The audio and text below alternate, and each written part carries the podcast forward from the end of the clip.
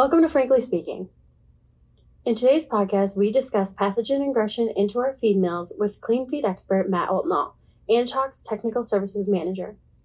At EuroTier 2022, Matt presented on how we can best use current available technologies to effectively mitigate production costs and disease.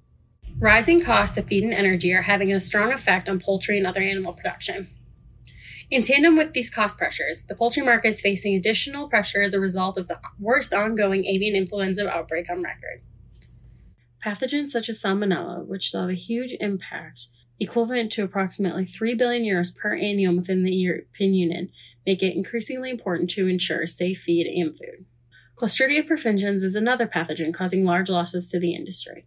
Research shows as much as 37% of all flocks have some form of necrotic enteritis, which in its subclinical form can cost 50 cents to $1.50 per bird. As a result, it's critical for us to take a holistic look at our production systems and identify where we can make impactful interventions. So, how do pathogens enter this production chain? There's a multitude of variations. There's differences in how they are dealt. So, I want to talk to you about two sort of main types of pathogen ingression. One is nodal and the other is hub. So, if we go into a nodal infection point, that would be in, ingression into one specific house. So, this does have financial implications, but it can be very easily isolated. So, let's use Salmonella as an example again. It comes in on a darkling beetle, for example. You've got the one house. So the financial and logistic implications are not massive. It can be overcome. If we move on to hub ingression, now a very, very good example of this is uh, vertical transmission salmonella in parent flocks. And this is the main reason we vaccinate. And it's something we'll always do because if you look at the implication, very quickly you've gone to almost catastrophe where you've got the entire operation ingressed. And that is not an easy one to overcome. This comes with brand risk, amongst other things as well. So if we look at feed and how feed can be an issue, now we know feed is a fomite. You can see there's plenty of work showing from viruses to bacterium and how it can survive in feed. But feed itself is a fairly hostile environment for pathogens. You know, it's fairly neutral. You've got all these things. But as testing is evolving, we're finding out a lot more, as we all expect. As science moves on, we move on. And the piece of work I want to highlight is the last one in 2022 by Dr. Dr. Nikki Shariat in the UGA in the US. So she's been doing population genomics on Salmonella serovars in feedstuffs and raw materials. Now, if we look at traditional testing methodologies, you'll run it all the way through and you'll come out and you'll have the most dominant serovar that is there. So that would be the serovar thriving and proliferating in the feed environment.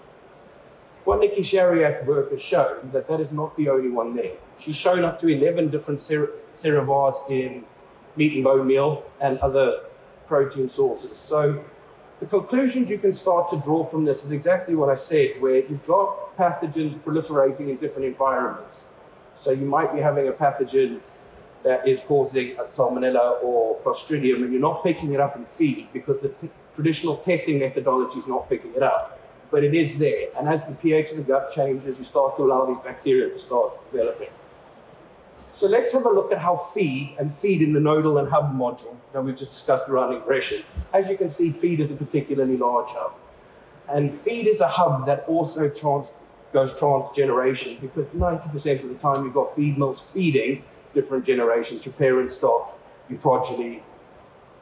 And it's something that it's somewhere you can make a very impactful intervention. So as I said about these headwinds that are ongoing and all of this, we need to find places where we can almost get, for lack of a better term, bang for our buck.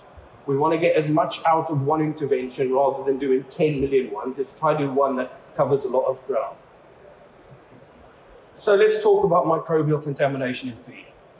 Historically, as I mentioned, we've always looked at it very much in the feed safety aspect around the salmonella. There's been work showing AI virus and ASF virus are viable in feed, and it's always been a focus point of that. So let's turn this around under the guise of digging in our toolbox that we currently have and see what we can do. So let's look at microbial contamination in feed in terms of performance. So Hy-Line have done quite a bit of work on this, and they've shown an acute case of enteritis can lose up to 18 eggs per bird per cycle. So that's a significant loss.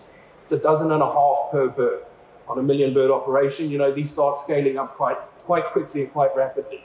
So what do we have in our toolbox that we can do this? And the start point is we need to fundamentally look, for me, I'm fairly logical and practical, we need to fundamentally look at how we can make interventions. So how do we clean feed up and where does feed start? The feed manufacturing process does not start at the mill. It starts at the grains in the field and transport all the way up to the point of consumption by the bird. And because of this, you've got three distinct phases in the feed manufacturing process. One of them is the raw material intake.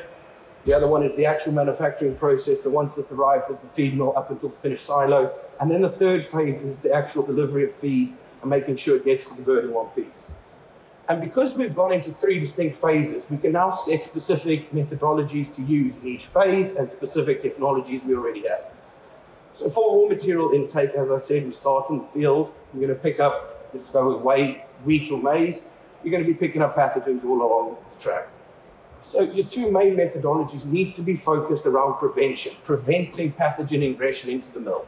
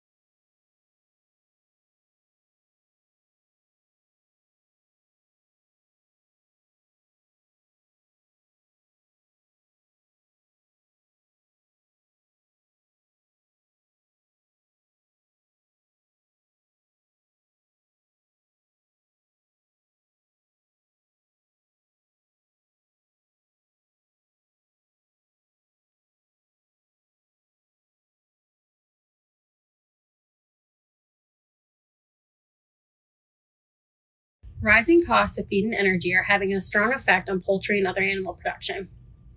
In tandem with these cost pressures, the poultry market is facing additional pressure as a result of the worst ongoing avian influenza outbreak on record.